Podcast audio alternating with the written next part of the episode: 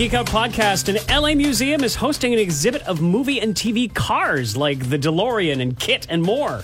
We bid farewell to Chewbacca, Peter Mayhew. And everyone's bitching about Sonic the Hedgehog seems to have gotten through to the director. Fuck his eyes, and fuck his teeth, and fuck his shoes, and fuck his hands, and fuck his fur, and all the spikes. Fuck, fuck, fuck, fuck. Bring your kids.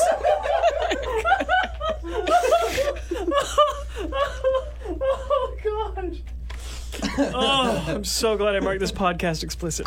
Nerdy is the new sexy. Let's go to Big Geek. This sounds Geek Out, the podcast. Hello, everyone. It's it's the Geek Out podcast, episode thirty-two. It's May ninth, uh, twenty nineteen.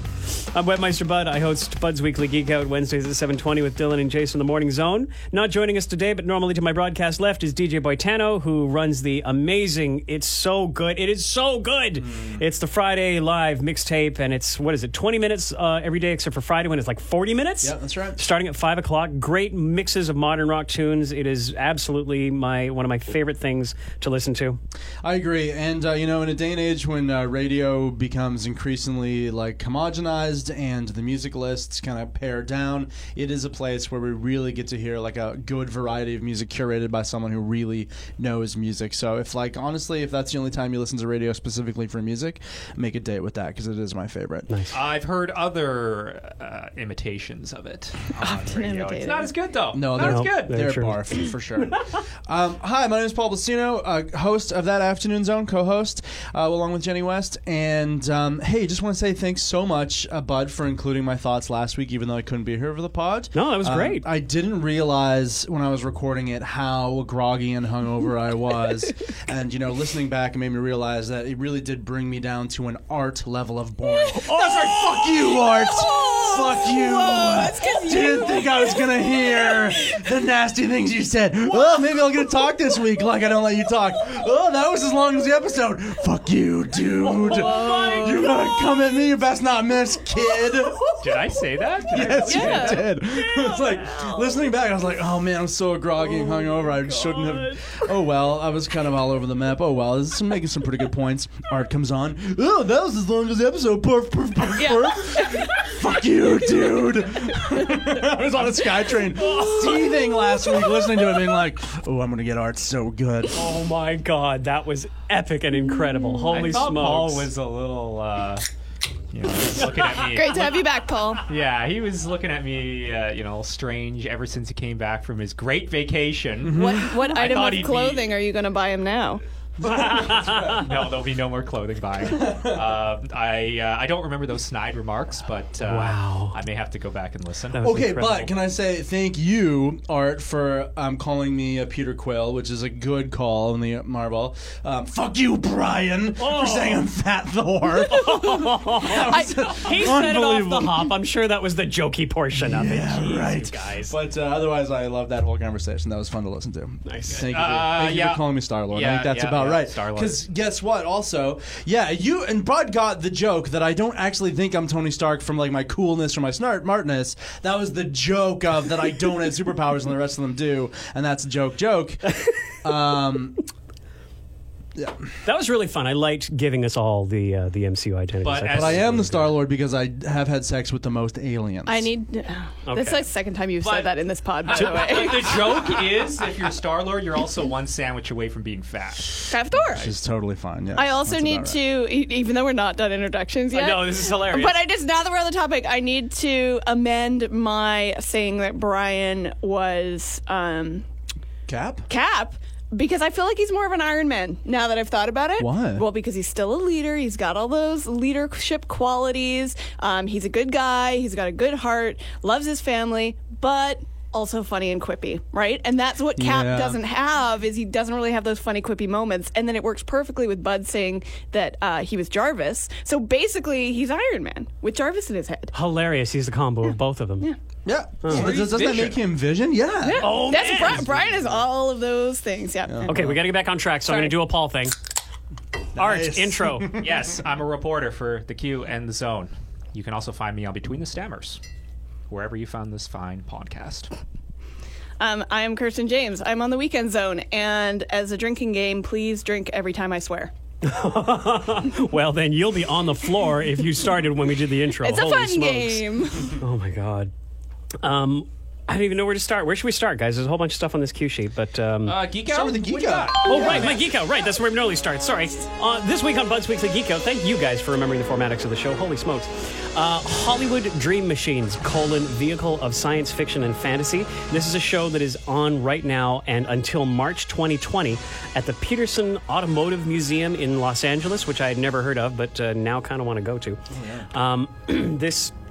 It has all of these cool, like fifty super cool uh, movie vehicles from about forty movies. So two Batmobiles from the sixties era and the, the, the nineties era. Cool. Um, the, the DeLorean, it's got um, vehicles from, it's got the Land Speeder from Star Wars, uh, Moto Terminators from Terminator Salvation, which not a lot of people watch, but I really like the Moto Terminators myself. Um, the Jurassic Park, the tour vehicle. Uh, it's got the... It's got the battle-damaged Lexus, the blue Lexus from Black Panther. Because um, I was reading th- down the list of movies first, I'm like, Black Panther? What what standout vehicle was in Black Panther?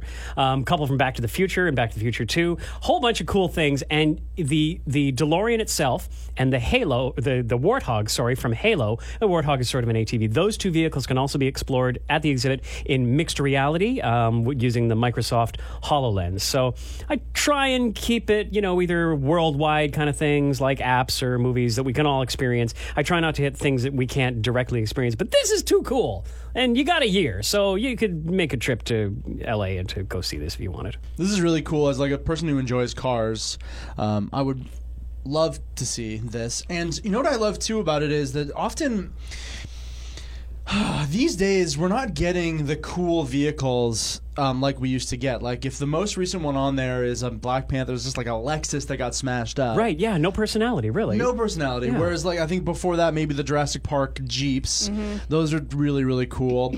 Um, now we just get like um, this movie was sponsored by Audi, so Tony Stark drives an Audi, and that's wow. all we really get. And you know, there's a way to do that and make these cars really cool and iconic and have them be, you know, the like very subtle product placement. So for instance, the nineties Batmobile you mentioned, Bud, like I don't think that Corvette had anything to do with that, but that car was clearly built on a on a Corvette. Mm, sure, um, yeah. Whether it was like just built up from there, from like the actual car or just the chassis or whatever. And so as a kid, as I'm watching the cool ass Batmobile do tr- stunts and shit and be awesome, um, you know, then I grow up being like, oh, maybe I'd like a Corvette. Do you know what I mean? And um, so there's there's all kinds of ways to do it. Uh, the DeLorean is like, wouldn't we all just love to drive a DeLorean if they existed? Doesn't that kind of tip you towards the gull-winged door Tesla model? Always loved that. I, I don't think in my life I'd seen gull wings before the, the DeLorean.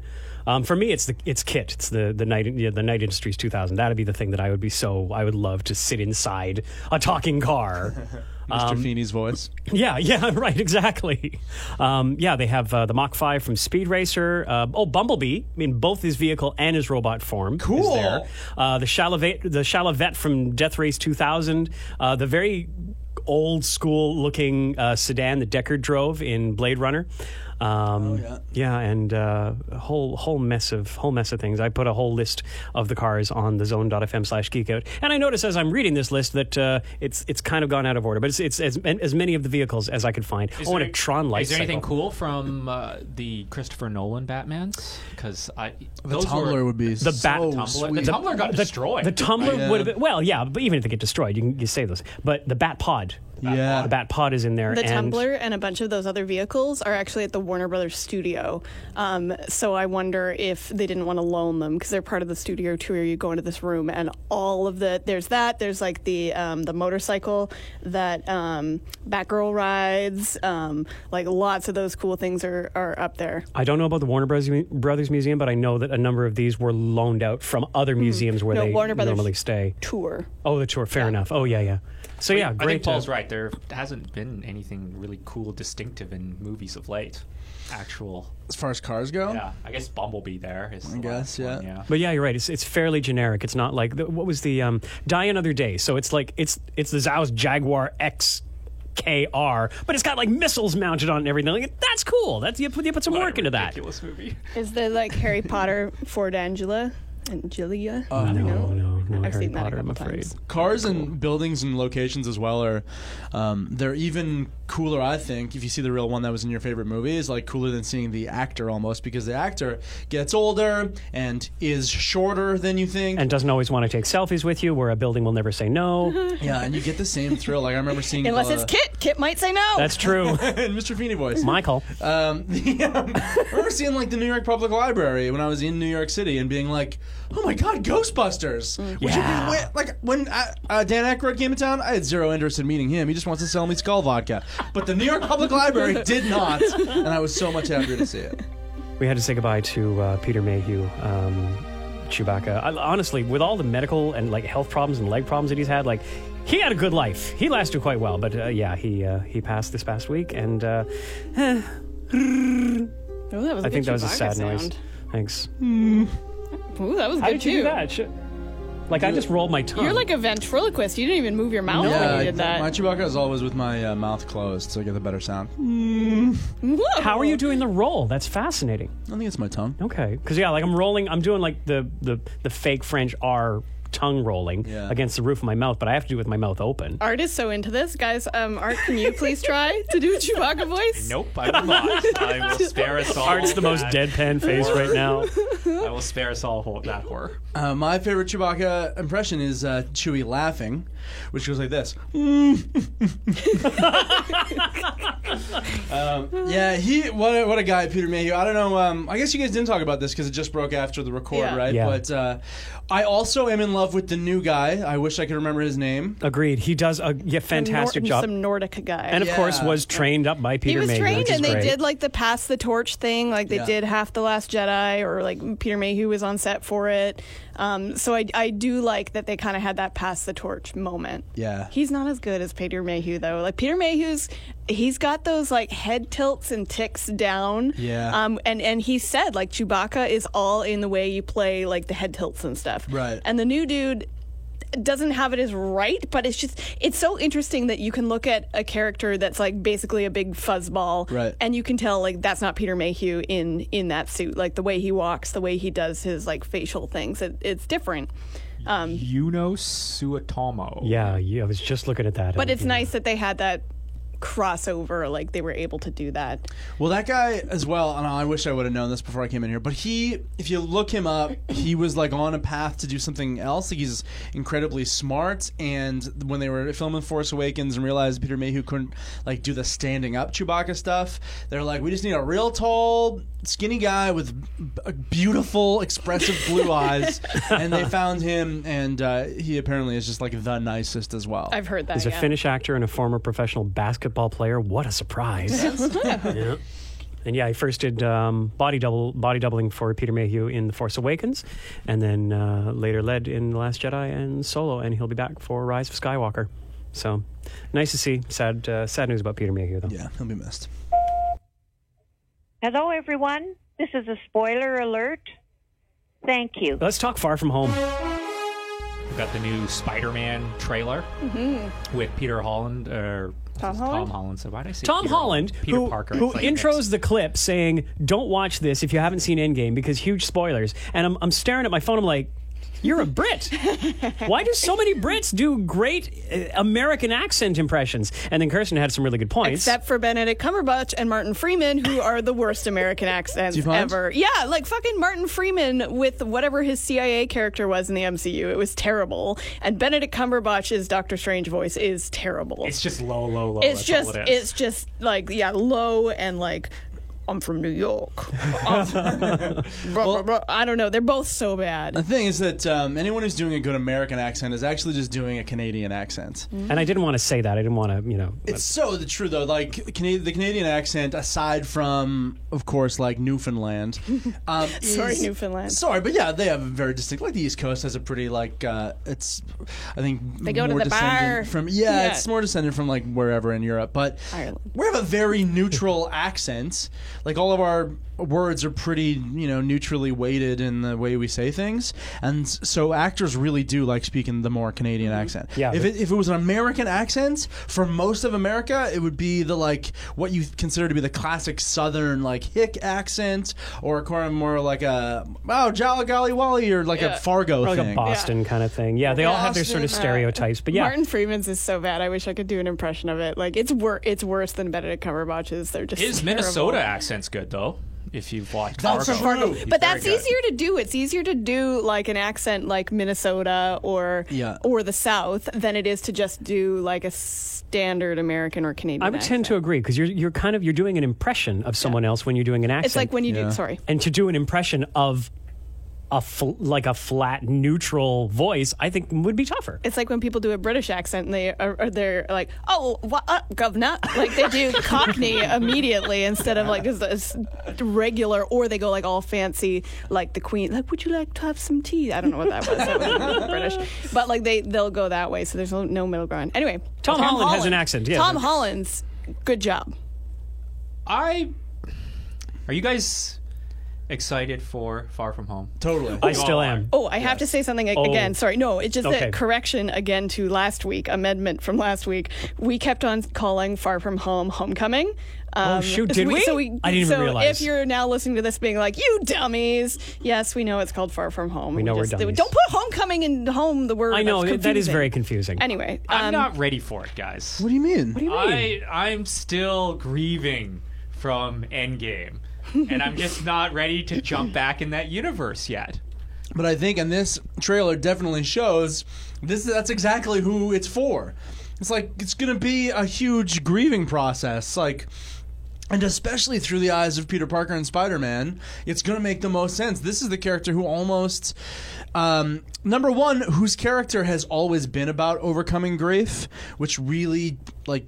is really great to the character. And, you know, because the Uncle Ben thing has been done twice before in these movies, they've had to do something else. And so this makes perfect sense, and while still being very true to the character. This is like a teenager who's overcoming overwhelming grief and being a superhero and trying to get his homework done and all that. So it's so true to the real character, the yeah. original character. Also, he died. And then magically came back, you know. So. That's right. He was snapped and came back.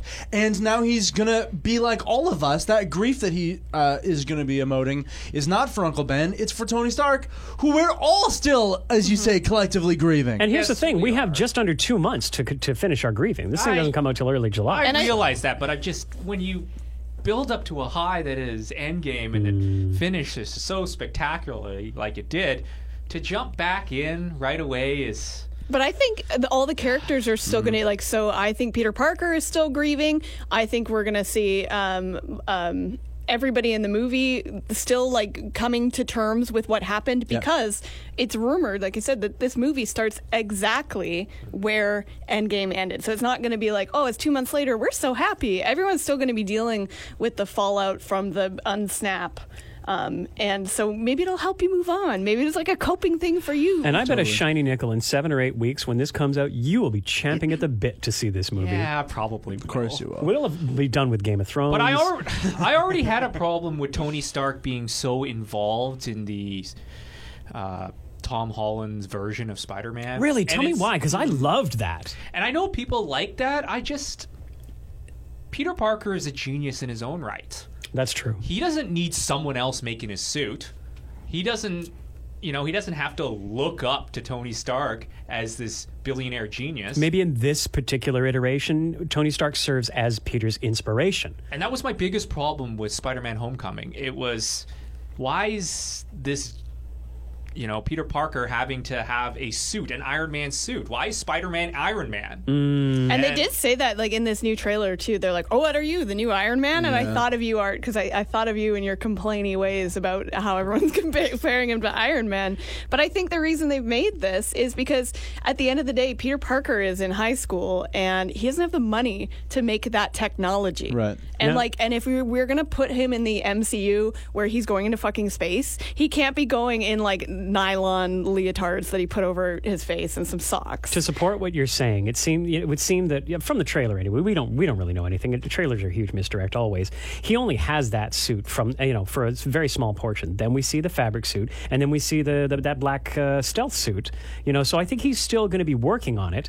Unfortunately, the other part of that, unfortunately, maybe for you, I still think it's cool, is we do have that clip of where he's working on the something holographic on his arm when he mentions that you know we need another Iron Man. So yeah, it may be going back in that mm-hmm. direction. Just I don't know. A, it's just going to be another Spider-Man movie dominated by Tony Stark. Even yeah. though he's gone. Even though he's gone. Spoilers. Uh... You know, it's an interesting um, point. I, I don't disagree. I like when uh, Spider-Man is like a hero for his own ingenuity. I think actually um, the uh, Russo brothers are on record as saying that like they there's a clip in uh, Civil War when they introduce Spider-Man in like his bedroom, right, and Peter Parker, and they make special mention, Tony is like, I'm impressed with your webbing, right, and the That's tactile right. strength and all that. That's a very specific line to um, indicate that like this Spider-Man kid like is really smart and has done a lot on his own. So yes, he's out there in his pajamas, and it's Tony who makes him the cool suit. I don't know. I think it. It. it I, I totally hear what you're saying. Like to have Tony, like in a shadow over him in the Stark thing and the Iron Man thing. But remember, that's the universe we're in. That. It all started from Iron Man. Um, it's the best looking Spider-Man suit of mm-hmm. any, you know, theatrical Spider-Man suit. Well, the debate's there. It, yeah. I kind of like the Spider-Man, uh, the old Spider-Man. Uh, Sam with, Raimi? Yeah, same Ra- Sam Raimi's. I yeah, think. This one looks better. It's brighter. It's like more, I don't know. It's, it's to me, it, it is more Spider-Man, if that makes sense. I, I am... interested in the, the villain Mysterio, if he's the if villain he's or the not. Villain, because I, I in this trailer I was like, oh, he's not the villain. Well, and oh. there was an article earlier, which again could be Marvel misinformation, that said, you know, Mysterio and Spider-Man are on the same side in, in Far From Home, and I just I I can't believe that. I no. I don't take that. Can't believe that as did, far as I could throw that fact. Did Brian tell you guys any of his theories? I well, want no. Tell this for the pod because yeah, I think this is brilliant. All I've got is Brian's voice in my head right yeah. now. Yeah. Okay, so this is Brian's theory, trademark. Um, so what he thinks is going to happen is, like we said, this takes place right after the snap or the unsnap. And Brian said a couple weeks ago that the fallout of the snap, it was five years for those people that weren't snapped. So maybe a lot of those people that were in relationships, married, they've moved on, they've remarried. Maybe some people have committed suicide because they were so depressed in those five years. So his theory is... Is Aunt May still hot? Is what? Aunt May still hot? Yes. Did she get snapped? She no, no uh, I don't know. Yeah, we don't know, actually, if she, she did or not. She's in the, the uh, spoiler alert, funeral. Tony Stark's funeral. She looked... So what Brian, anyways, Brian's the, theory sorry, is sorry, that he thinks that uh, Mysterio um, is was snapped. He's not from an alternative universe. He's not from the, the multiverse. We should bird's eye this in that in the in the trailer, the new trailer. Um, Uh, Quentin Beck, uh, who is uh, Mysterio, Mysterio, is introduced by Nick Fury as being from Earth, but not our dimension. And it goes into a whole thing about Earth eight eighty-eight and, and Earth six one six and, and uh, the whole Marvel multiverse thing that is that is done. So in the trailer, we're led to believe that he is from, uh, because of the snap that ripped open holes in our, our multiverses, that he is from another version of us. Keep going. Yeah. So uh, Mysterio has, um, what he, he has come back, he's unsnapped, and his wife or his girlfriend or whatever was not snapped, and she's moved on and she's with somebody else. So really Mysterio is doing, because his whole character in the comic books is that he can make um, like things appear, and he he's a master of manipulation and things like that. Mm-hmm. So he's making these monsters, these elementals, appear to fight them. To, so he looks like the hero, right? So because he's trying to win back his girl. Jeez. So he really is the bad guy because he's making these elemental elementals show up, but really he's trying to win back the girl. Which I, speaks I, to sorry, like he's, it speaks to what Brian also has said about Mysterio, is that that's also his thing, is that he tries to make make himself look like mm-hmm. the hero, but he's always just tricking everyone, and he's legitimately a bad guy. Mm-hmm. Sorry, go on. He's called Mysterio. Yeah, sorry about that. And I, I, I kind of like that idea because we can't take another. I can't take another end of the world story. And that's what Homecoming did so well, right? It was just like all Spider-Man is stopping is a, a guy a plane hijacking. That's the big exciting thing. Yeah, you mentioned that before, and that makes a really good point. Is because yeah, we do have these freaking world building, world ending threats.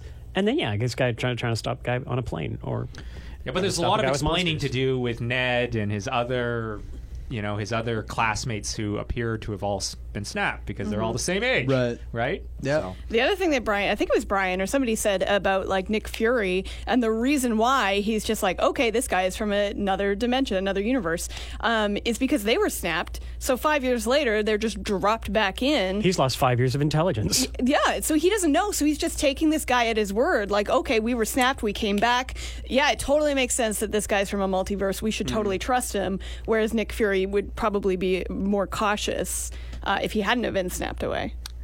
Big shout out to a uh, longtime listener, Johnny, who actually sent us an email last week. Anyway, he loaned me a comic book. And Mysterio was in it and played oh, yeah. a big part of it.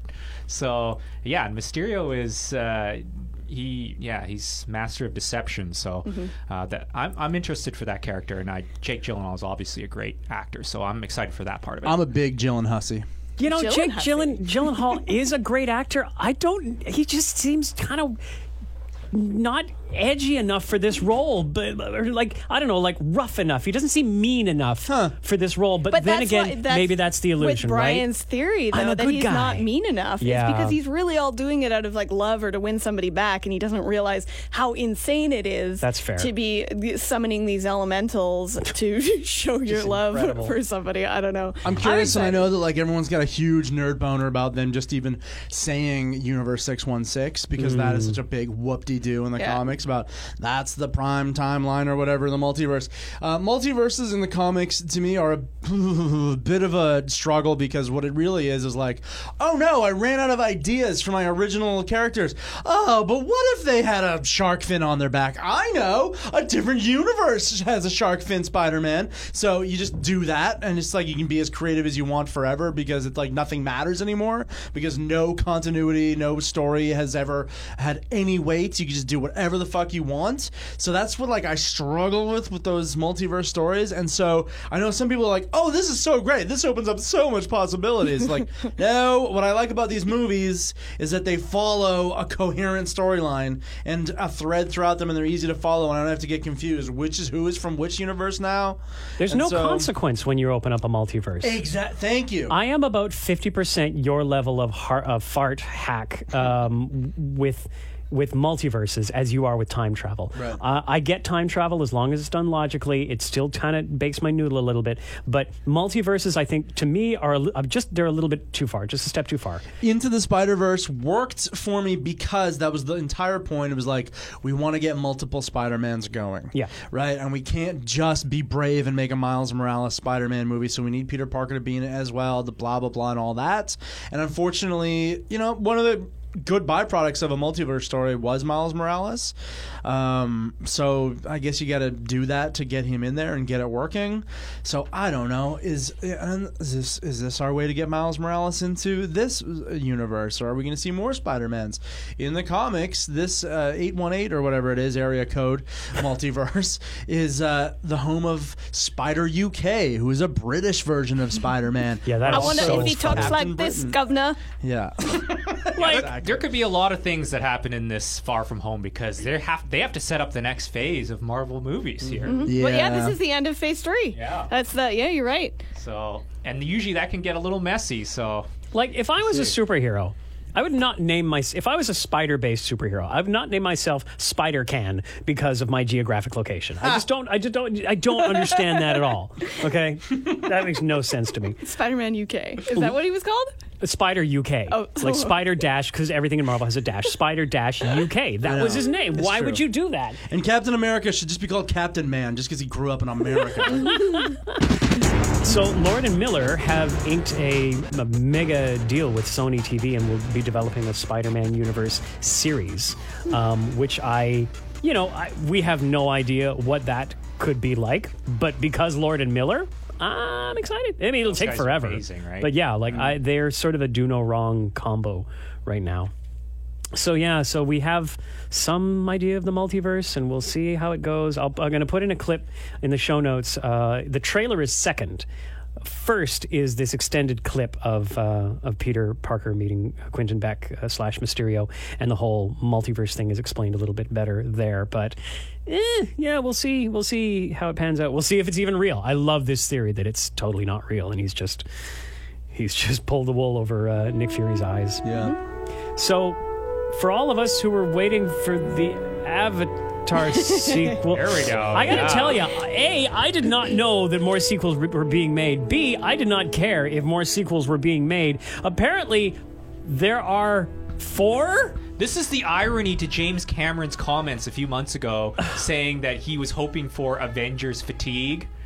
Because he's like, we can't be telling the same type of stories all over.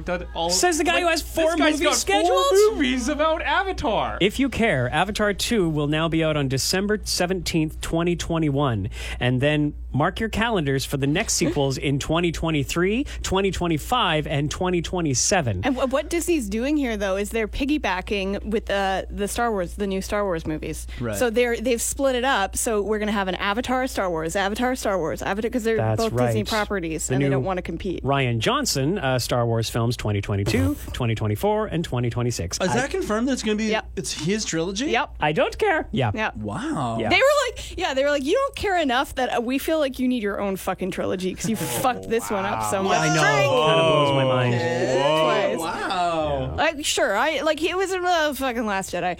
Um, like that movie. Great movie. Great movie. Uh, Great no. Oh. um. I, but she Ryan Johnson, prequels. Ryan Johnson, just he just fucked up that story. He fucked up that story because it was not the story he wanted to tell, and it was the I don't care, and the, the directing, everything like that was fine, and I, I liked the stories he was trying to tell, but he fucking ham-hocked them into this movie where they didn't fit, and he just did away with everything. So yes, give him his own trilogy. I'm sure I'll enjoy it if it's something that he is writing from the beginning. This I like how we point. just went from Avatar to Sorry, Star Sorry, no, we can go like back that. to well, Avatar. Honestly, okay, I don't know. Is there anything to talk about with Avatar, though, really? well, I we do We're gonna have a conversation yeah, have here. A okay, sure. Like the first Avatar. Let me just respond personally. If Ryan Johnson's Star Wars trilogy is full of like smart um, decisions in mm-hmm. the way that like uh, he handled the twists in that movie, then I'll be stoked for them. If they're full of a bunch of cartoon rabbit horse s- Casino Planet bullshit and kids holding Fucking, up, oh fuck that broom, fuck Kent O'Brien, yeah, then I will hate them worse yeah. than the prequels. So. All of our listeners are drunk right now if they didn't follow along with the drink when Kirsten. I was gonna, I was either game. that I wasn't gonna swear at all or I was gonna swear a lot yeah, today. So apparently. yeah, I think that the new this that new trilogy will. Maybe that will uh, solidify my thoughts on what the last Jedi I like, is. I like Ryan Johnson. Right I like Looper. I like his stuff, but it just his it did not fit in. I don't like it. Um, I, I like let J J do his thing. Right. Um, yeah. I'm, we'll see. It's interesting if they're like if they're going to hand out trilogies at a time, maybe they should have started with the sequel trilogy, right? I don't know what yeah. they or should have like, given it to the Russo brothers. yeah. right now. They were busy. Everything or Joss Whedon. Um, yes. I don't understand why they didn't have like a story that they were going to tell. Like here, you, three yeah. directors, whatever, take these movies. Here's the story we're going to tell. Here's some of the beats we want. Mm-hmm. Get get there how however you see fit. Mm-hmm. And and maybe they did, but I, I don't think that they did. They, they were just like, there's one movie. Okay, Ryan, your turn now. Yeah. I think it was just silly. So yeah, I'm happy for him to have his own trilogy. We'll see. All right, let's fight about Avatar. Avatar Number yeah. one. Okay, thank you, Kirsten, for the link. I ordered the Avatar blue flashlight. Oh my God! Would we not talk about this? We need. Did, did you read the reviews though? No. Some of them were great. What was it like? A um, a pleasure that is out of this world. Like, they were great. I like them. Is it a different looking vagina than a human vagina? Guys, yeah. well, the I inside of it. Well, I mean, I don't know. I've never. But it's like all like pearled differently and stuff like that. Uh-oh. It's got different textures. Okay. I don't know. Sure. Yeah, and the that lip was fun. different. Has anyone here ever used a flashlight? Have you ever? Have you ordered one? No. Come to your no, house in a nondescript no, brown no. package. Have you ever? Did you know they're no. dishwasher? Can we safe? not talk about this? You dishwasher take them safe. Out, put them oh in the dishwasher. Avatar, the movie. Talk Art, about the movie Art's Avatar. Pretty quiet. Art, you ever use a flashlight? Would you? No. All right. I well, would, you're I'm all prudes. I'm ordering a human one and an Avatar okay, one. Right. I'm gonna fucking. We talk about the movie. Okay, so the movie sucks. I am so like anti-Avatar now at this point, and I can't believe that it's the number one movie of all time. That is making me so mad. Okay, what is good about that movie? Nothing. It's taking a very basic bitch story about like colonialism and like indigenous populations. Okay, been done already. Tell it about Earth where it's been done to actual horrible detriment. Okay, you just C G I everything. The whole thing is C G I. C G I. Mm-hmm. I don't know what the main character's name is. He doesn't do anything memorable except for have braid sex in the woods. Mm-hmm. Okay? Like, it's just borrowed ideas. Oh, the bad guy is like a cigar-chomping army type. Oh, the other bad guy is like a corporate shill. Unobtainium. Did we spend two minutes thinking that up? Did it go to a second draft, or we just say the first thing? It was like, we're not going to really call it this. Obviously, we got to think of a better name, but that's essentially what it is. And then it was like, nope, just use that. We don't feel like you spending two more brain cells to think up another name for this shit that we need. Okay? Ugh, mm. A bad corporation and a bad army man in an exoskeleton fight indigenous populations and their giant blue kitties, and they ride a dragon. Hacky! It's all so hacky, and we all bought in because, ooh, it's the biggest three D thing we've ever seen. Mm-hmm. Better go, or else we're not going to have anything to talk about at work. And the three D per ticket prices are so much more, and that's why it's been number one. What a shit movie. And now we got to see five more of these things? I'm not seeing them, and I can't wait for Endgame to take the number one spot, because mm-hmm. if Avatar didn't fucking earn that. Endgame did, with twenty-two other movies and a coherent story and original ideas that they took from comics. Okay? Fuck Avatar. Art, you like it for some reason? I liked it. Yeah. I I saw it when it first came out. I was one of those shills that went to the theater and oh, man. stood in line and waited for that three D experience, mm-hmm. the Pocahontas in whatever they call it. Face. Uh, What's Pocahontas in space? That's it. Yeah, uh, I enjoyed the old school colonialism story. I, uh, I, I did. Sam Worthington, I thought, was fantastic in the movie. Uh, do I do I remember a lot about the movie? No. Do I feel like we need three more of them? No. Four no, more? No, no. Four more? Yeah. No. One of them's going to be underwater, though, Art. Yeah. But this is James Cameron we're talking about. Yeah. This guy tells great stories. Mm-hmm. There's a reason why he has the two top biggest films of all time. Nope. Not anymore. He, Titanic was sunk today. That's right. By Endgame. Yeah. By, by the way, very disingenuous comments. From you think so? James. Oh yeah. I thought that totally. it was. I, I thought agree. it was friendly. I shared it on uh, our Facebook. If you go to the Geek Out Podcast Facebook, you can see what James Cameron said. You think it was disingenuous? Yeah. Because of his comments months ago about yeah. how much he hated Uh, the M C U ride. He's not going to be happy in a couple of weeks when it takes down Avatar. Do you know what? There's um, some behind-the-scenes footage from The Phantom Menace when it was being filmed, okay? At that time, I think Titanic was still in the theaters, mm-hmm. and there's this footage, and I don't even George Lucas even knew that he was being filmed, but he's, like, complaining. It might even be to Steven Spielberg, or uh, maybe it's Rick Berman or one of his other producers. And he's going, he's all pissed, and he's being a whiny baby that this new Star Wars is not going to be Titanic. And so I don't know too too much about James Cameron, but I have a feeling that it's George Lucas and James Cameron and Spielberg, Spielberg probably, and they have built themselves up in their own brain as being the most important cultural dicks of all time, right?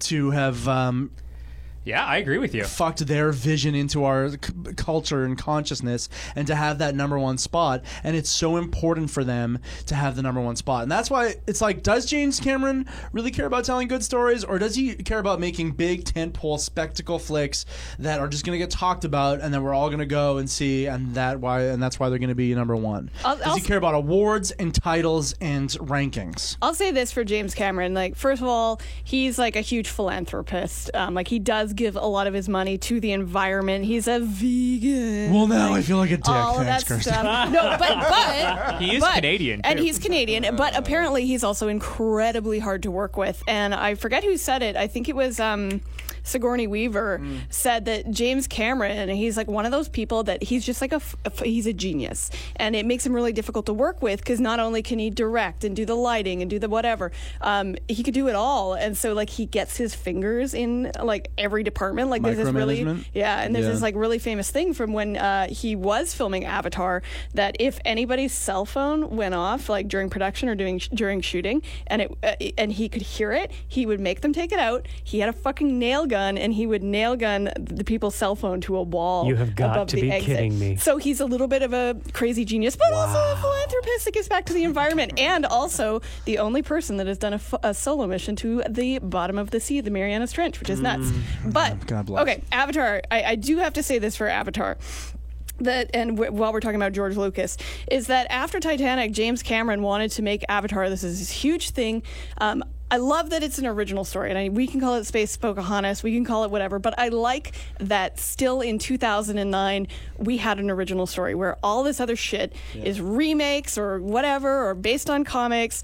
It was his attempt at an original thing, which I fucking love. I'll give you that. Um, and he he was supposed to do it after Titanic back in nineteen ninety-nine. He was supposed to be making this. And he looked at the technology, and he was like, this is shit. I'm not doing this. He did what George Lucas fucking couldn't. Right. George Lucas made those goddamn prequels that do not stand up because the technology is shit.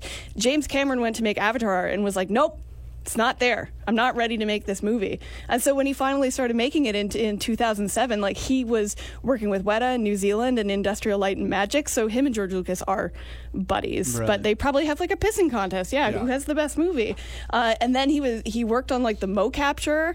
Like, all of the technology that came out of Avatar has really given back to the film in- industry. But he's and, long been at the forefront of that. If you look at The Abyss, which yeah. was sort of the prequel to Terminator two Judgment Day, all of that kind of that silver C G I stuff, he was at, right at the front of that. Speaking of The Abyss, I know it's not um, or- Orson Scott Card, who did not write The Abyss, but um, he talked about working on The Abyss with James Cameron and how much he fucking hated James Cameron. He would never work with him again because he was such a terrible person. Um, but uh, yeah, th- this the three D movies, like, you got to remember, like, everything now comes out in three D, right? Everything. Yeah. And, and like, you have a great point, Paul, that I never thought about, that Avatar is at the top because three D ticket prices were higher. I didn't even think of that. And it only came out in three D, right? Yeah. And uh, oh my God, did it? Interesting. Yeah. But that was like, that was, I remember when it came out, and and now we're just so used to it ten years later, but when it came out, we were like, three D, like, fuck three D, that's like that gimmick from the sixties. Mm-hmm. Like,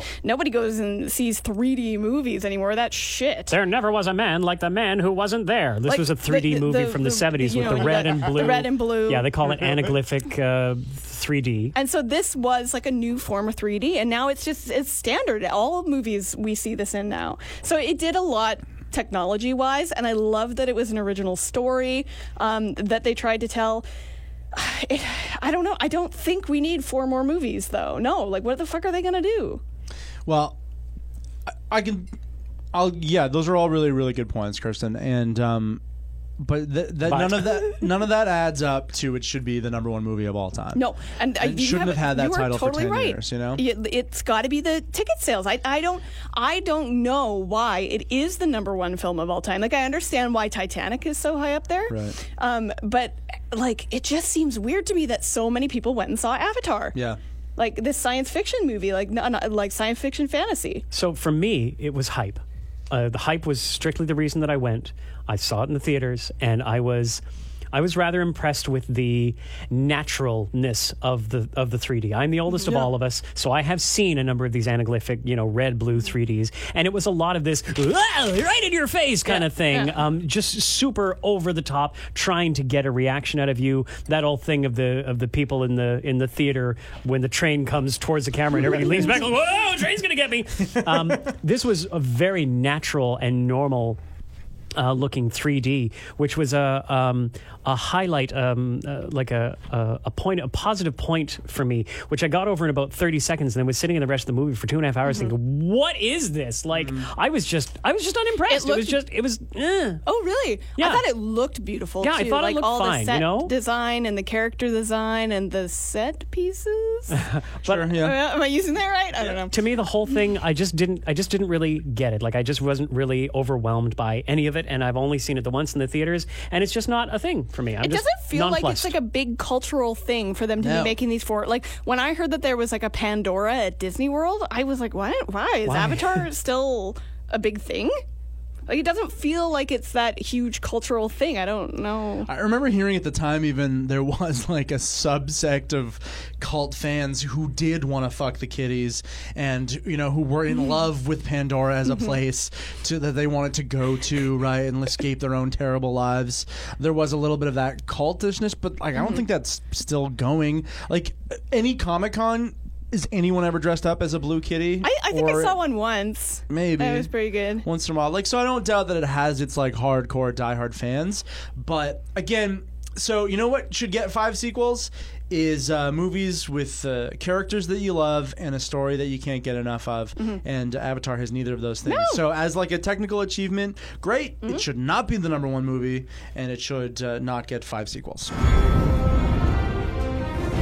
Another week, another Game of Thrones episode. Yeah. We got to get into this, Yeah, guys. We definitely do. Yeah, episode. Last week we talked like an hour before we got into Game of Thrones. I, I, I don't I don't know how much time I want to spend on this, because I like the general positivity of this of this podcast and, and, and our discussions on it. And I just, I, I don't feel there's going to be a lot of positivity talking Fuck about it. This episode. Okay, so there we go. Two-thirds the way through the final season of Game of Thrones. Talking about episode four, Last of the Starks, go. Just go. We could, we could, I mean, we could just like, we can really quickly talk about why we don't like it. Does anyone, did anyone like um, it? Um, okay, I really, ugh, really want these last two episodes to completely redeem the last two seasons. They have really. to. What else could they do? It's no, or because if not, this show is going to go down as one of the, like, you know, prime, most prime examples mm-hmm. of a show faltering in its last episodes. Like, yeah. that is such a thing that happens, right? Like, even people want to talk about The Sopranos if they didn't like that last um, shot in that last episode. Mm-hmm. You can talk about how it was great all the way up until the end. I would disagree with that, but people say that. And that there's there's other examples of shows that just fucked up the ending, which yeah. is so important. It is hard to stick an ending of of, a, of a show. Like, it, it it's very difficult. And the thing that I'm finding with this, I'm not one of those people that is hating everything that's going on, and I'm just like, shit, this episode, this season, whatever. What I don't like about it, it's not necessarily the story, but it's how rushed it is. I feel like this could have been a whole other season. I totally. don't know why they split season seven and season eight, because, you know, they, they spend the first three or four seasons talking about how far, like, Winterfell is from King's Landing. And then here we have, like, oh, our, our, our armies are tired. We should, we should wait. And then it's like, no, and now we're in King's Landing and we didn't travel. We didn't have that four or five weeks of travel. And I know that's not, like, sustainable, but it, it, everything's happening. But it's so realistic. Fast. Everything is happening. Well, do you so want fast. episodes of showing them walking from? No. I want it. I want it to have been planned better, so yeah. it's not like that whoosh, fast travel thing. Everything is just happening so so fast. And um, my specific complaints with this episode are once again, like, who the fuck is the commander of any of this? Yep. Like, their their their military strategy is so bad. Like, you gotta fucking drag. Well, let's just fly the dragons to King's Landing, because that totally makes sense, because we didn't already see the giant, like, dragon taking down spear. Yeah. Like, when we went to take Highgarden, they had that spear there. Yeah. They know they have these fucking spears, and then they're just like, oh, okay, and now Rhaegar's Rhaegar is dead in the in the sea. Yeah. Like, what the like. And, and then why don't she just go around the boats? Yes, that was the first go thing I yelled on my T V. Know, is like, go around. Okay, well then, fly higher. She'll go but around the back. Boats can't turn around that quick, and just burn them up. And then, and then she just flew right into them. Yeah. But then, like, fucking uh, Dro- Drogon was like, yeah, cool. Like, I can pivot around all the. He did what fucking Rick and Stark couldn't do. And fly serpentine. Yeah. And like, I, I just like it's anyway. It's so many complaints about the military strategy yeah. that I mean, I could go on fucking forever about. Um, I sent Art a bunch of um, all caps messages. That's good. It's really good. Just that said, what did they say, Art? No, no, no, no. Fuck this episode. Um, it, it's about uh, nine nine thirty or something like that, and we have a we have a, a geek out uh, chat, and the only message that we heard that night was from from Kirsten. It just said, I hate everything. That was it. That's it. I was just like, oh, Game of Thrones is over. Okay. Yeah. Yeah. So I watched that Game of Thrones episode once. I was pretty cut, so I needed to go back and watch it again. And I didn't like some of the things, like Kirsten, that happened. I went back and watched it again, and I'll say this. I enjoyed that last episode. I don't like some of the like. Yeah, but you also liked Avatar, so no, I'm just kidding. I'm just kidding. No, I and I agree with Kirsten about some of the military. I also agree with you about how it feels a little rushed with the travel and stuff like that. But I like a lot of the things that they're setting up. Like, I love the Tyrion Varys. I love that. The political intrigue yeah, is it's there. That it, feels like classic Thrones. Exactly. Yes. Yeah, and I enjoy like Arya and the Hound about to fuck shit up. Love it. That right? was great. So there are a lot of really good things that are going on. But yes, it is a little rushed. But here we are, wrapping up a huge show. In, in two more episodes. Yeah, we see this in every series. In every series, really. Even Breaking Bad may be a little bit rushed. Like it's. Oh, I don't know about that. Yeah, Breaking Bad had a good Breaking ending. Bad stuck that landing. Yeah, no, I loved the end of Breaking Bad, but I think every single show has this problem, the way they stick the ending. Uh, it could have been longer. I just feel yeah. like they could have spent a little bit more time. Yeah. Um, can I talk about two of the specific things about this episode sure. that I didn't like? Please. What the fuck, Whoa. Jon Snow? You didn't even give Ghost a pat on the head. Oh. You didn't even, like, scraggle yeah. his little ear and say, good boy. Or, Did like, you see the, the reason fuck? for that? Did you hear the screenwriter's reason for that? Is it Why? because of C G I money? Yeah, yeah, C G I thing. Yeah. Shut up. Oh, that is the lamest. Is that why we have a Star Cup, Starbucks cup in there, too? They yeah. couldn't C G I that yeah, out. They yeah, didn't have they enough money? They C G I'd that out like nothing. Like, the next day, it was gone. If you go back and watch it on Crave, they've already digitally edited it out. But like, uh, come on, like, what the fuck do we have these goddamn direwolves for?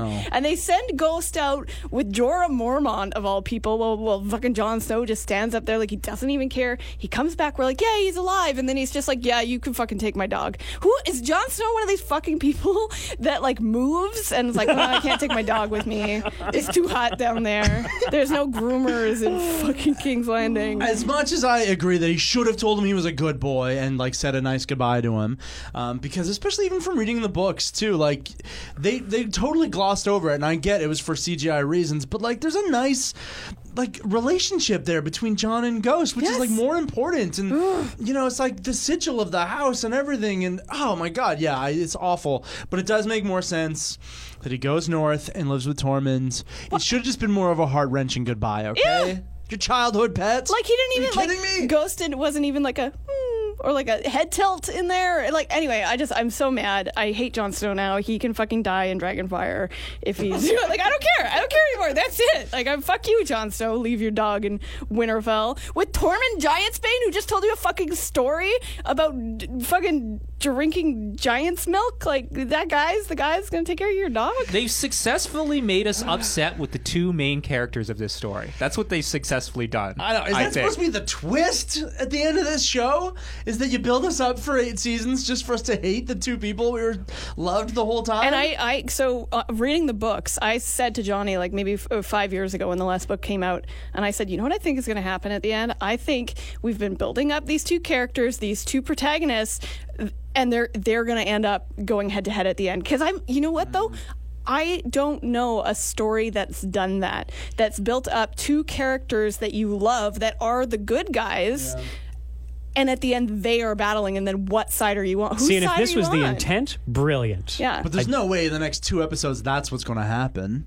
Like, all they've got left to do is to defeat Cersei and then, what, like, set up what's going to happen after that, right? Like, that's all we've got time for left. Yeah, Barely, there's yeah. there's not enough time, for sure. There's not enough time. I don't know what they're going to do. And what is there, the eighty-minute episodes?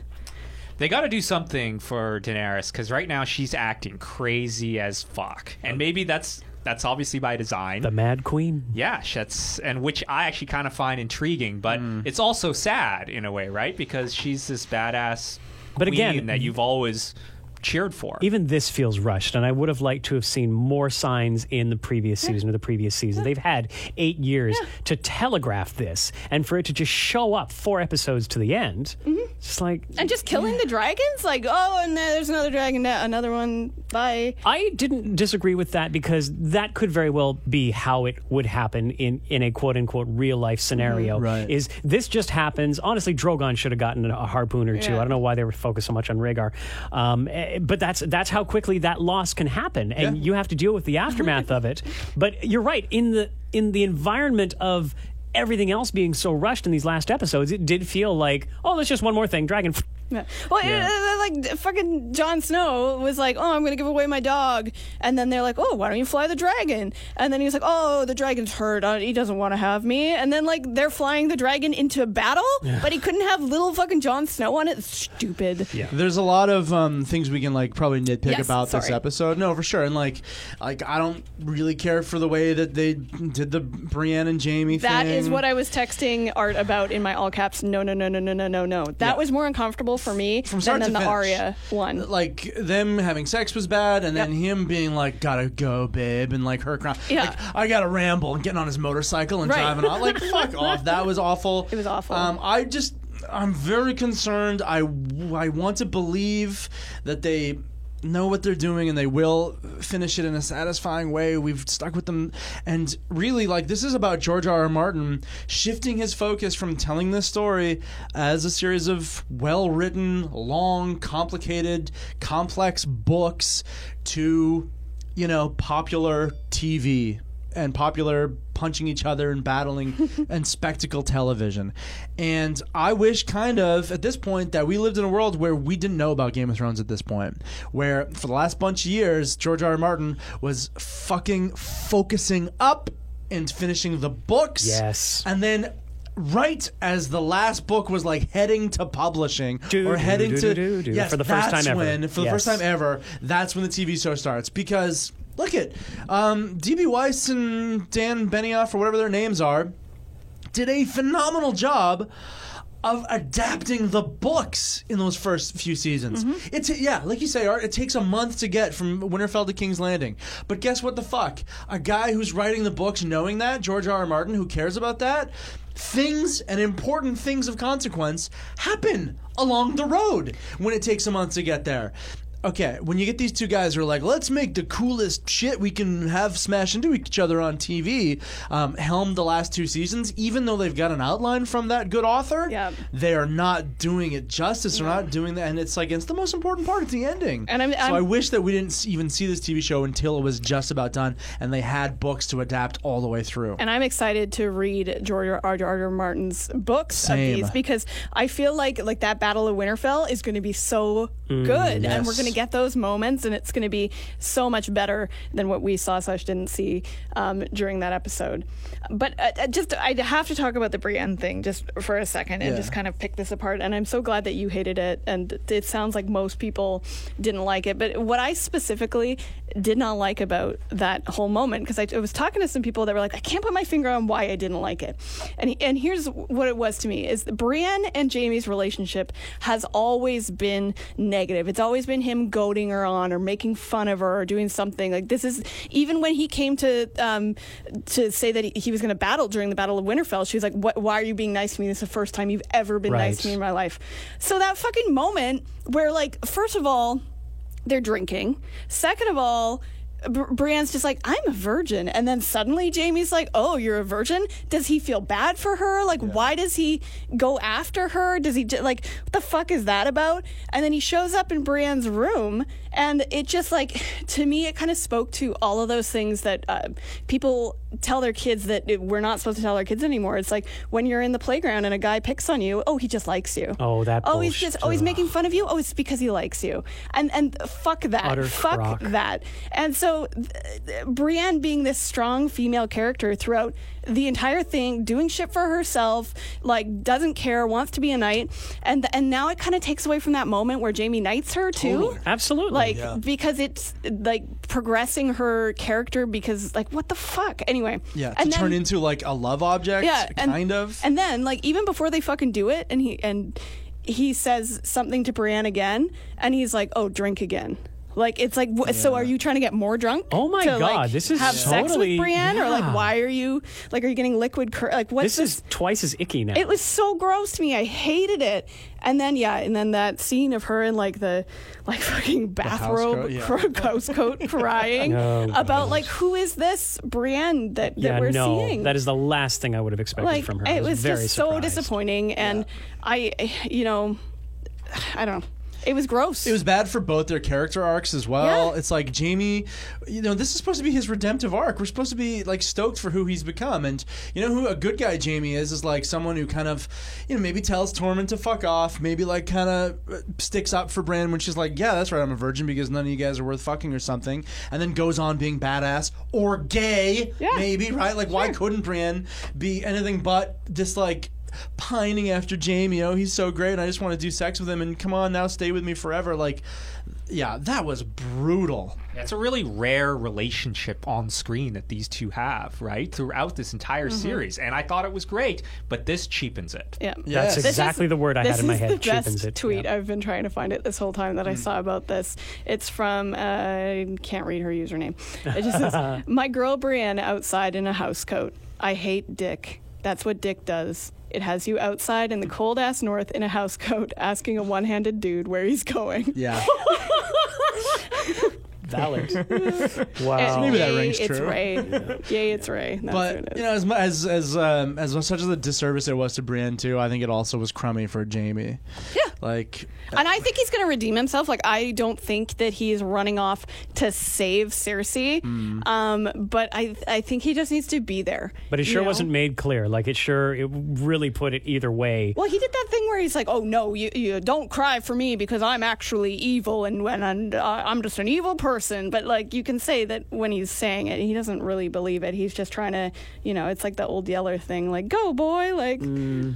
I don't oh, need you." It's classic douchebag ghosting on a chick that yeah. you did sex to two times and don't want to anymore, yeah. no, or, or or have to or feel like you have to go down and hopefully kill his sister. Like, that's hopefully what I he's think, going yeah, to do. I think he's gonna. I still think he's gonna have that redemption arc. Oh, what do you guys think? We had uh, uh, one of the people in our podcast group, Rob, was saying that he didn't like that reunion uh, with Tyrion and Bronn and um, Jamie. It seemed a little forced, a little rushed, just mm. like everything else in this series. But, uh, I mean, it makes sense exactly that that's what Bronn would try and do is like... Um, I thought they were gonna be. He was gonna be a bit more chummy to them. I was uh, like That's surprised. I thought he was, so too. Like, legitimately threatening them, and up to a point, like, he could have legit threatened them to be like, "Listen, I'm serious, you fuckos." But then have a drink with me. Have a drink afterwards. Yep, right? Absolutely. That would have been really a nice moment. But it's like, oh, I guess they're not friends. I guess mm-hmm. we didn't see them build a friendship over eight. That seasons. Really surprised me. I guess Bronn is a, totally a dick. Yeah. I still kind of hope he gets Highgarden, but still, yeah. like, fuck, man, I don't know. Doesn't Bronn even fight for Tyrion at one point? So yeah, all he ever does champion. is fight yeah, for yeah, both yeah. of them. Yeah. Like in that battle to the death scene. Yeah, he's or whatever, the champion when they're up in um, yeah, the Moondor. Floaty, do it. Yeah, the Eyrie, right. yeah. The Eyrie, yeah. yeah. The Eyrie, yeah. yeah. Anyway, so. A lot of, like, I am so disappointed that these two fucking guys don't know these characters better mm-hmm. to give them satisfying conclusions. Like, it's one thing to not have source material to adapt, but...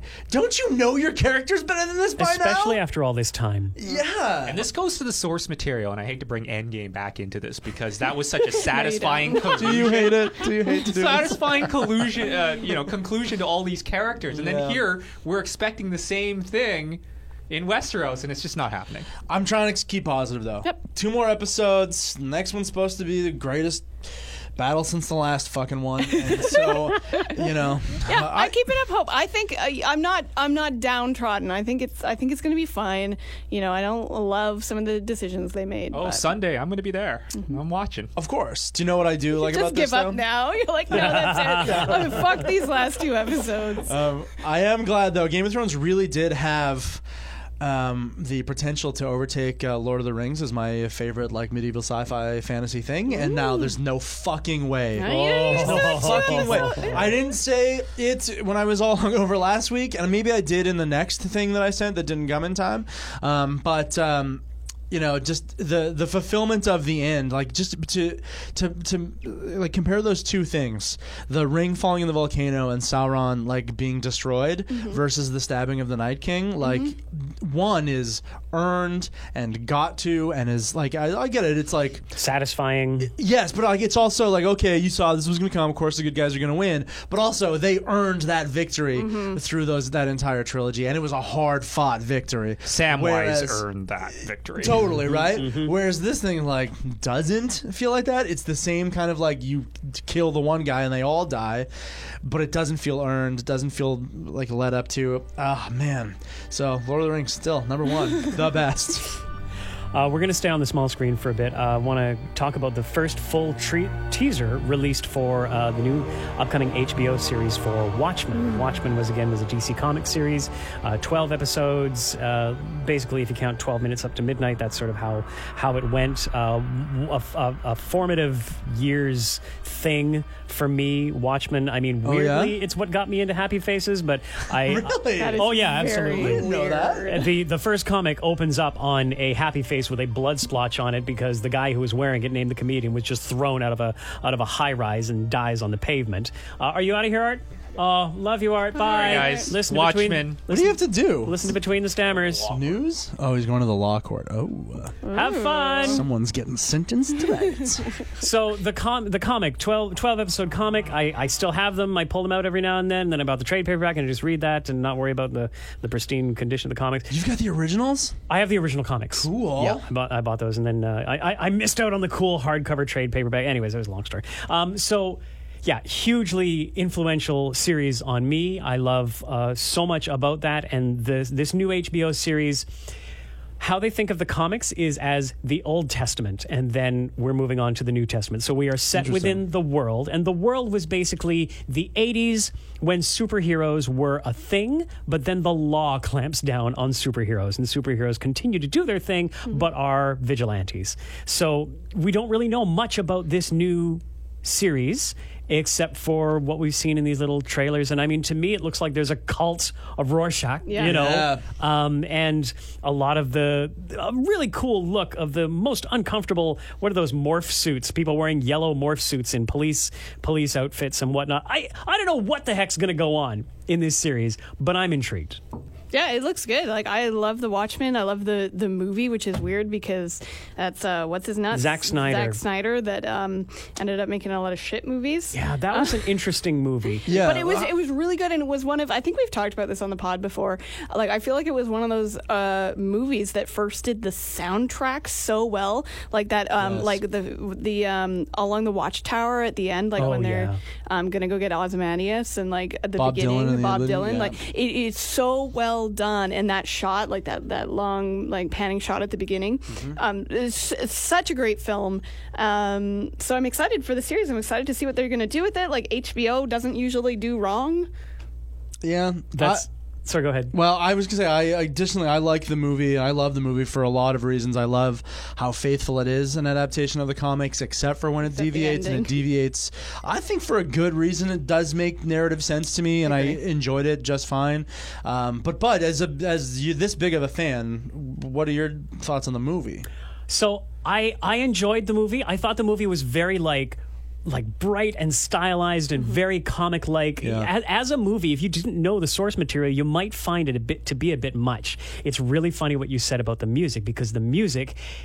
that is taken directly from the comics. Like, as the as the comics progress, these quotes are given in the comics, including the the the, the, the like the song lyrics for, you know, two riders were approaching right. as the two guys are going up to Ozymandias' uh, lair, and so that is taken direct. That wasn't a Zack Snyder thing particularly. Wow, I did enjoy the movie.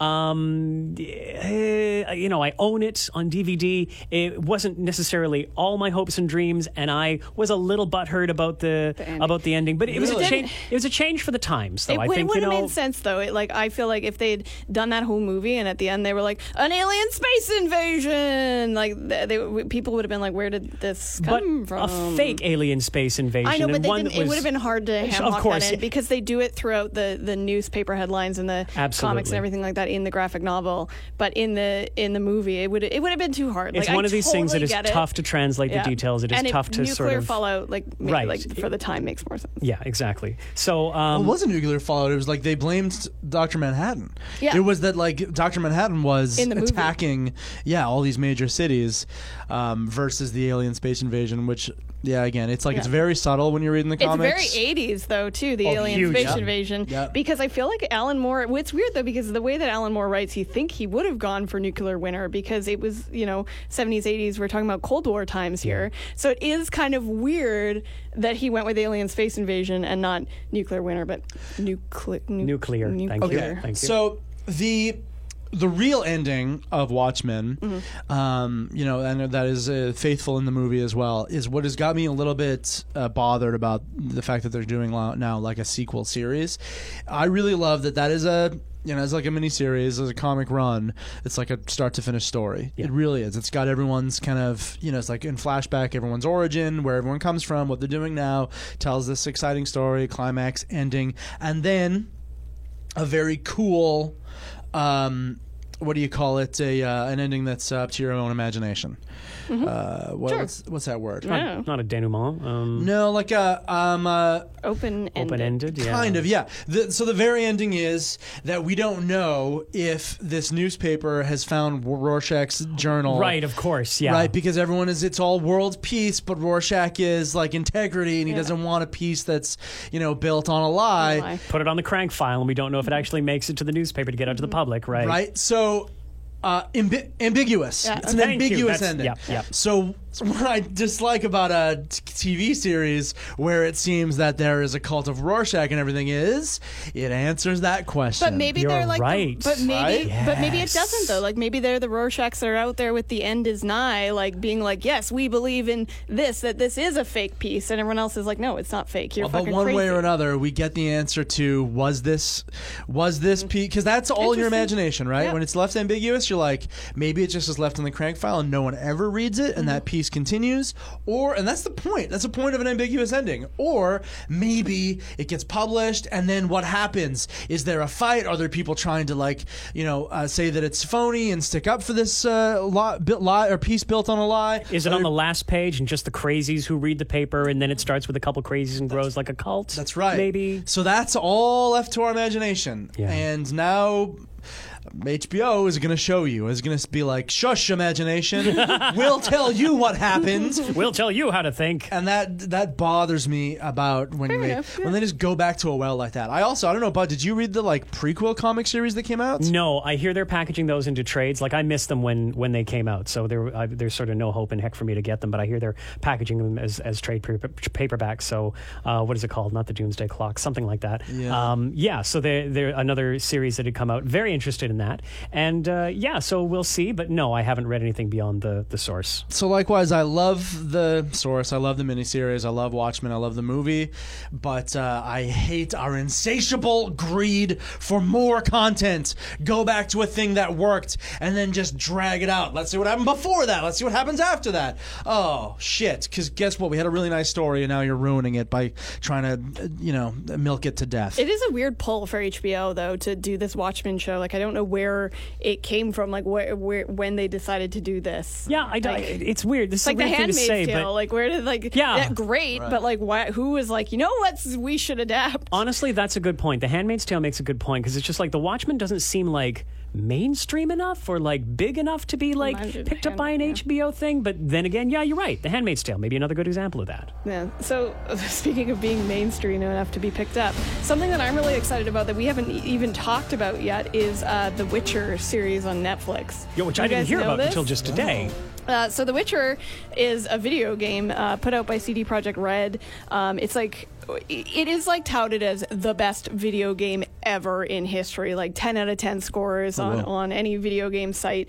Uh, what it is, it's like a medieval fantasy world, um, and we have Geralt of Rivia, and he is uh, a traveling for hire monster hunter, which is known as a Witcher. And so like a Witcher is like a genetically modified person, so they're like stronger and they can, you know, they don't get poisoned and stuff like that. But because they're genetically modified, humans are afraid of them. They fucking hate Witchers. Uh, Even though the Witchers are like sellswords and they're like, oh, fuck, there's a werewolf. We need a Witcher to come fucking get rid of this werewolf. Save us, yeah. Yeah. yeah.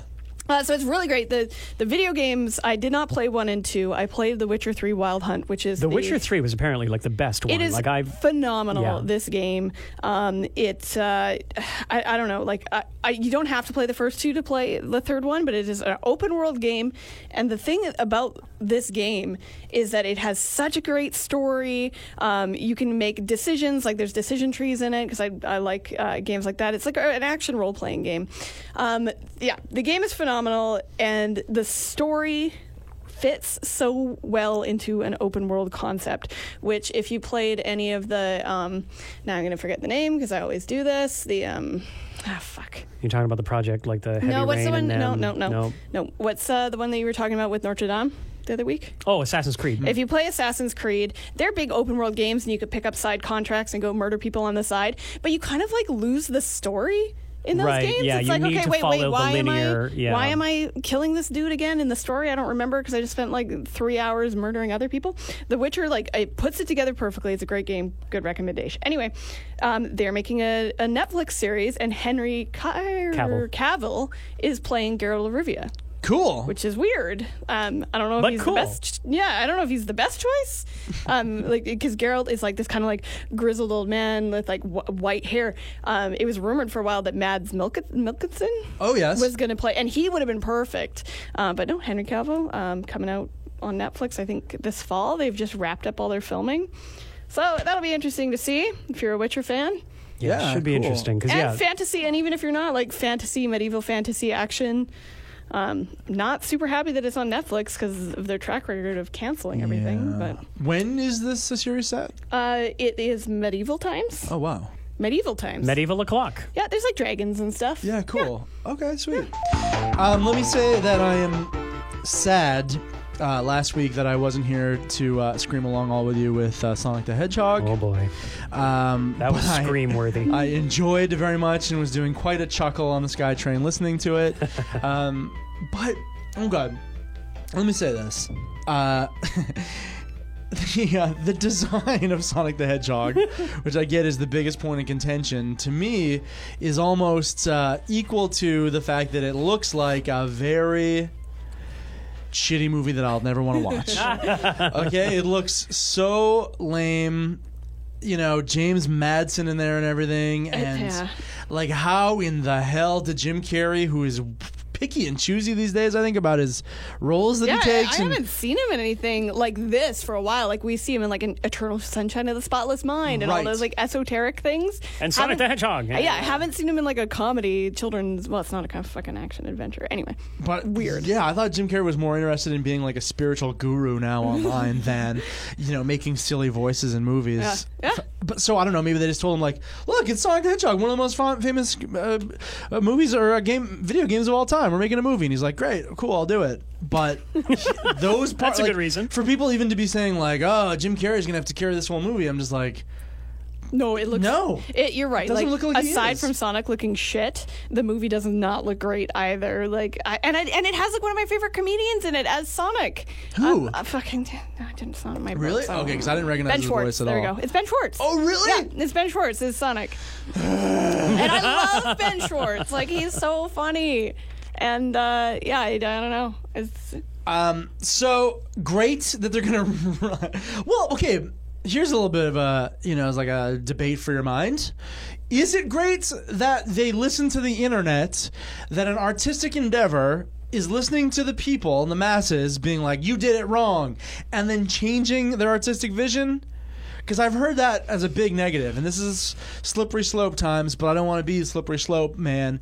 Is it good or bad that they did that? On one hand, it's like good, listen to your audience.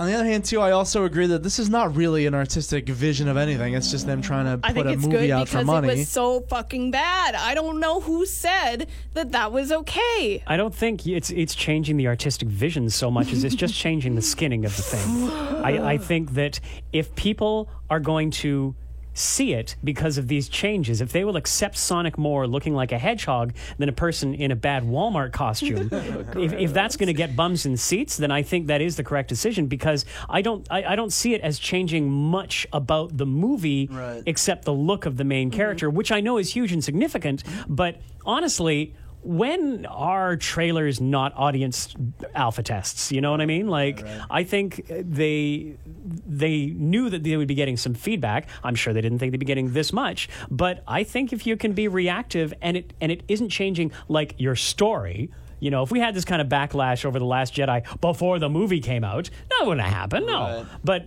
if it's... That's why if we it's, crowdfunded. Exactly. Oh, God, yeah. So, yeah, I don't... I think I think it's a good thing myself. Uh, I, the only thing I'm afraid about is the art department. Because, the, the you know, like that hashtag, gotta fix fast. Like, that that is a fucking art department that is now getting, like, a whip crack down on them. Like, the internet fucking hated this, you hacks. You yeah. need to rebuild it by November. Go! Yeah. Like, yeah, when computer rendering is one of the most time-consuming like aspects. These, this poor art department, like I, I don't know if they've got like a contract and that's it. They're paid and like they didn't like it. Now they're all working overtime. They can't feed their families, and it's all because the internet was like fuck his eyes and his mouth and everything. I, I don't know. I like I I'm worried for the mental health of that art department. But uh, like, just push back the release of the movie. Yeah, yes. so never. To, like, so push it back into the garbage. yeah. Honestly, that would have been my as like if I was the movie executive who made that call, I would have seen the reaction and been like, no, oh, okay, then we're not going to release it. Yeah. Then you don't Netflix, want this. You want this? Yeah. Yeah, like I and I and I hope too. It's like we're all assuming that what they're going to do is turn it into that rendering that we saw, that fan made one yeah. where it looks like a really cool version of like the video game version of Sonic. Yeah, and it may not be. I, I would love that for it to be that, but we, what if it's not? Mm-hmm. What if mm-hmm. it's like. Something, a third thing that's also shitty. Like, that's gonna suck.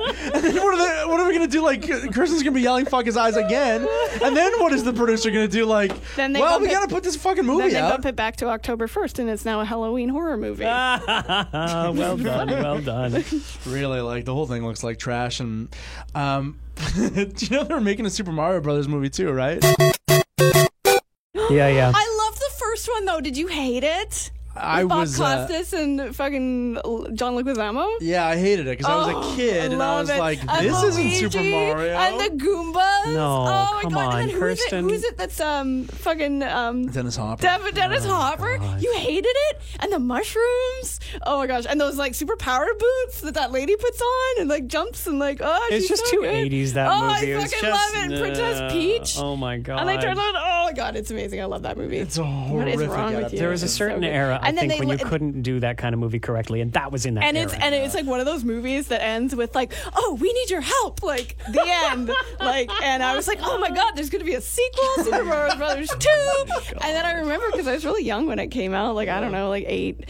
Um, I remember constantly asking my parents when Super Mario Brothers two Hilarious. was going to come out, because I didn't understand how movies oh worked. And I was like, what, is it out? Is it coming? Are they making it? I want to know what happened to Yoshi. Oh, you're a God, that's so I love that great. movie. Anyway, so there's a new one. Fuck that. That's well, no, but uh, Miyamoto is like on board and, and teaching them like what is the elements of this video game that you fucking idiots don't really understand that we can make into a narrative movie. And that's kind of what I'm looking at the Sonic thing too. It's like, what about this game where he just runs and then he spins, then he collects rings, and apparently the rings are like a Doctor Strange style portal. I in know this that. Movie. I was like, oh, what the yeah. fuck like, is even yeah. happening? How do you extract a movie from this? I remember watching. Watching Sonic cartoons as a kid and them being okay, but same like I remember watching the Super Mario Brothers three cartoon.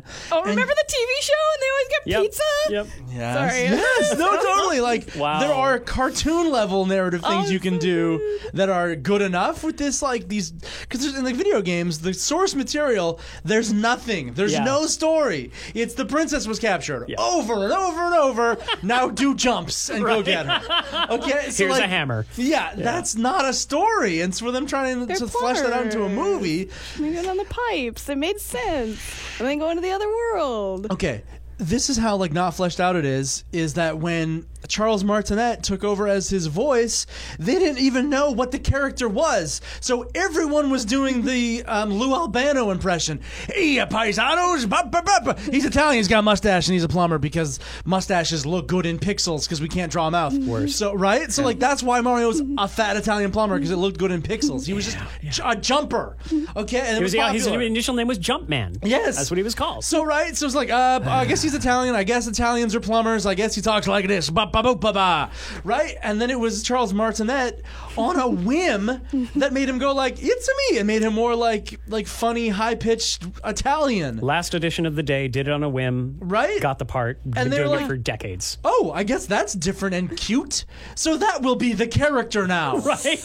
Incredible. So I just was like, you don't, there's, uh, so that's why video game movies are trash. Should we wrap it up? Is I think this is wrap short. I yeah. could talk about the Mario Brothers movie forever. Uh, apparently you too. could. This is interesting. We'll maybe do this afterwards. It's fascinating that you enjoy it. Geek out at the zone dot f m is one way you can get a hold of us by email. Mary got a hold of us with the subject line, love the pod, two exclamation points. And she writes, you guys are awesome. So here's some thoughts. No. Avengers. Tony said to his daughter, I love you a ton. A ton equals one thousand pounds. She replies, I love you three thousand, which is three tons or three times as much Cute. as a ton. I agree with Kirsten that gratuitous woman scene was redonkulous. Thank you. Yeah. I thought that when Peggy uh, said Cap saved her husband, I meant that to mean she was talking about the how the young twenty nineteen Cap saved himself to go back to her uh, with her in the quantum suit. Not a bad the point. The Russo brothers apparently have said no to last week. Oh, mm. man. Mm. Sorry, Mary. Um, I would pay for a movie to return the stones, and I agree. That would be, that'd be a neat sort of thing unto itself. That would. Captain Marvel was, was underused. Uh, yeah, huh. and I miss Loki, and it would have been great for him to be in Loki the final too. battle. Loki is my favorite ever, and I don't like bad guys. Yeah. I don't, I'm He's a great bad guy. My like my husband's dark side Sith, like is so enthralled with all of that, and I'm so light side. Don't like bad guys ever, but fucking love Loki. But he's not a bad guy. He's mischievous. We talked about this last week. I have been falling for thirty minutes. That's my favorite. Lo- okay, anyways, uh, she also has some thoughts on Game of Thrones. The cinematographer accuses watchers that our T Vs were set wrong, and that's why it was so dark. dark and we couldn't couldn't see it. Kind of victim blamey to me. Yes. Good point. Yep. The fallout from Jon leaving Sam during the battle and Jon's reconciliation of him not killing the Night King will be awesome to see if they get that included for the next episode. Nope. Mm. And anyway, love your pod and look forward to it each week. Thanks, Mary. Thanks, Mary. That's really nice, very Mary. kind. Um, you can also get a hold of us on our Facebook page and our Facebook group. Like the page, join the group, rate, review, subscribe. There's some good memes going on in there. Thanks for everyone like posting your memes and your thoughts and, and things like that. That's one yeah. of the great things about the group as opposed to the page. It's like everybody contributes, everybody puts in their things, and then, yeah, we get to see the, the relevant memes. Mm-hmm. It's fantastic. Let's have a friendly hello from another member of the Zone's podcast family. Better remember to put that in. Hi, I'm Jenny West. And I'm Paul Pacino. We host... Sorry, sorry, sorry again. Take two, take two. Take two, take two, take two. This is the pod. That's our podcast. Thank you. Please listen to it. It's called P J Party Podcast. It comes out every week. And guess what? It's mostly a fun audio recap of the Afternoon Zone, where we mainly talk about Vancouver Island stuff, millennial thinger-doos, cats, ghosts. Plus, it's all the stuff we can't say on the radio. Like stuff about sex. And swears. And mean ghosts. P J Party Podcast from thezone.fm slash podcast or wherever you get a podcast. Kirsten James, where can we find you on the internet? I'm on the internet. I don't know. Right. The internet. Art Aronson. What is it? Art dot Aronson. I, he says it every week, and I can't even remember. But uh, anyways, he, he's on the internet, the too, and Between the Stammers. Wherever you found this fine podcast. uh, yeah, the same. Thank you. Okay, Kirsten, do do the Ryan thing. I'm D J Boitano on Twitter and Instagram, and Wait, no, oh, no, Boitano nine one three on Twitter and Instagram, and, and D J Boitano on Facebook. Maybe I'll just do it. you, I heard you say do the Brian thing. No, the Brian thing. Like be, oh, be, be the fuck, Brian extra. Fuck. I can't hear you. Okay, sorry, but you sorry. did it. Yeah, Brian. Yay. Yay. Okay. And I'm Webmeister Bud on all socials. This thing is falling apart really fast. Uh, thanks for listening. This has been the Geek Out Podcast. Bye. Sorry. The Geek Out Podcast is a production of The Zone at ninety-one point three. The views expressed here are not necessarily those of this radio station. And really, some of those views are pretty stupid. I mean, come on. For more on-demand audio from The Zone, visit thezone.fm slash podcast or the on-demand tab of our app. Thanks for listening, and thanks for being a Zoner.